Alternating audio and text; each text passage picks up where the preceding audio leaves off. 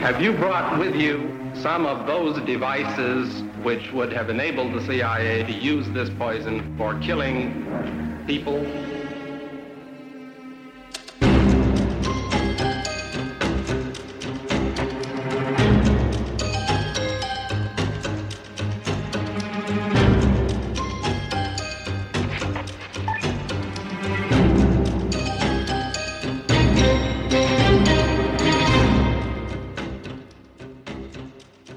Ja, jeg siger det bare helt klart. Vi har en liste over de våben, som indgik i det, der bliver kaldt Gustav-øvningen. Og nu skal vi lige være med på, at den gruppe her, dem kan vi knytte sammen med to andre grupper. Vi kan knytte dem sammen med de betjente, som vi kalder baseballligaen. Det kan vi gennem Østling. Og vi kan knytte dem sammen med det, vi kalder Stay Behind, Barbro, Leon, hvad vi end vil. Det kan vi gennem deres leder, Anders Glock.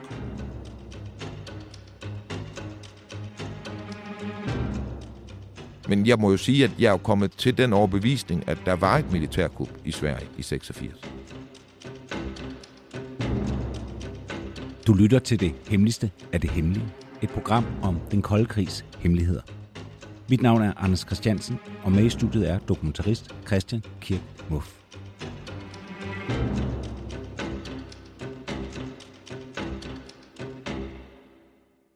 Det her, det er øh, anden afsnit af et dobbeltafsnit, hvor vi i al beskedenhed simpelthen kommer med vores, ja, vores idé om, hvordan mordet på Olof Palme er fundet sted.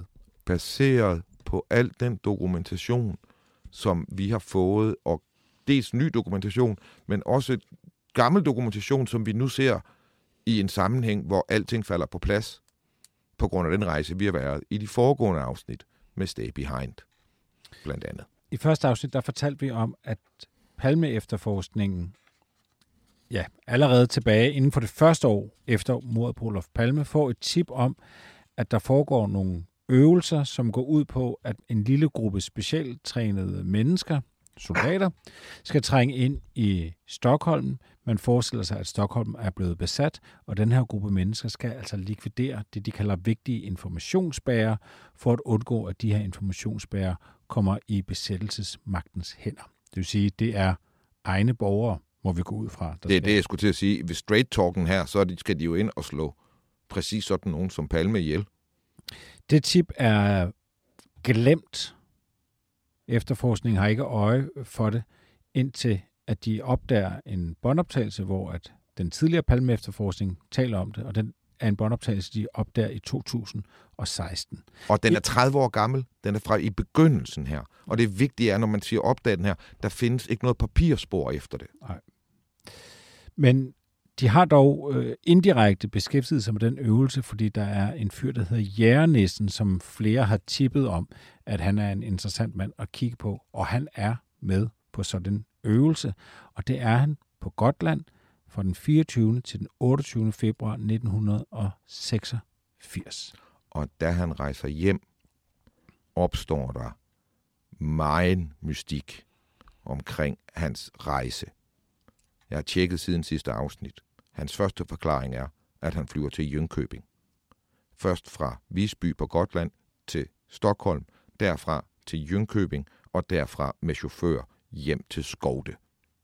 Men den Jönköping-historie må han opgive.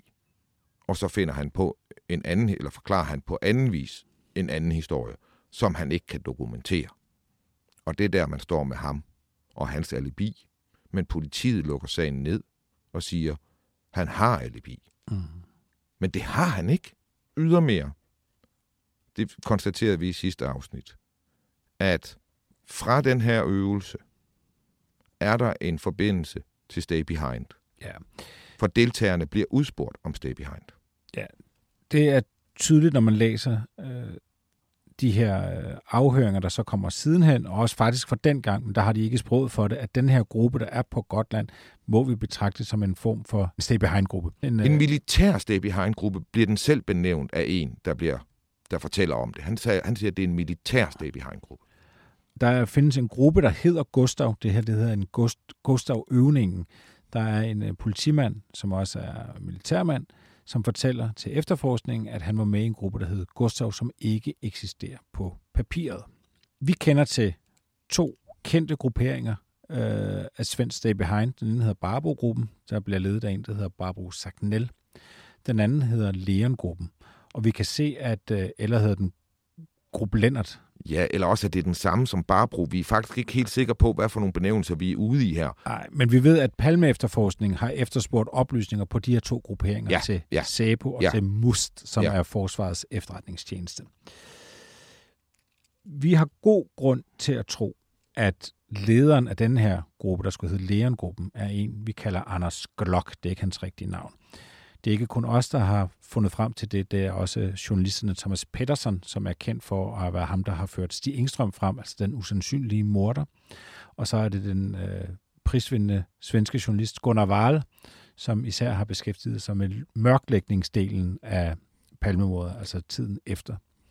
De er begge to ret sikre på, at det er Anders Glock. Vi har ikke kunne finde hans navn nævnt nogen steder i nogen dokumenter i palmeefterforskningen indtil for to dage siden, hvor vi i en fodnote til en afhøring af en, som var med på den her Gotlandsøvelse, i fodnoten nævner Anders Glock, som er chef i en stor, øh, en større våbenkoncern i Sverige. En bedsteborger i allerhøjeste grad. Ja, han er eliten i Sverige. Men han Han- bliver, altså, han bliver altså nævnt i forbindelse med den her Gotlandsøvelse. Og en af de ting, vi kan lige fylde på med ham her, det er, at vi nu også har en beskrivelse af ham som sådan en, der på kontoret, der hvor han er øverste chef, som er en civil virksomhed, der er han øh, kendt for, at han har med karatespark sparket alle dørene ind på kontoret. Så skal vi jo også have med, at han er verdensmester i en særlig disciplin, som øh, øh, man må sige er, er øh, kuriøst med tanke på, at han blandt andet leder en organisation, der har at gøre med infiltration og eksfiltration.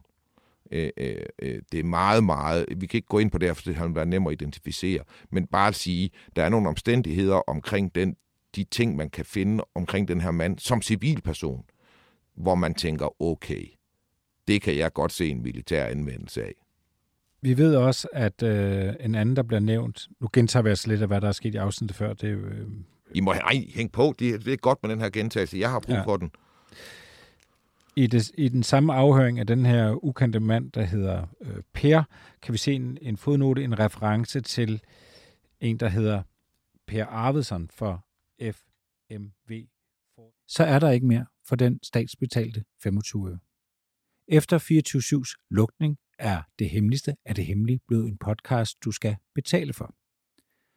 Gå ind på hjemmesiden dethemmeligste.dk og læs mere om, hvordan du fortsat kan lytte til det hemmeligste af det hemmelige.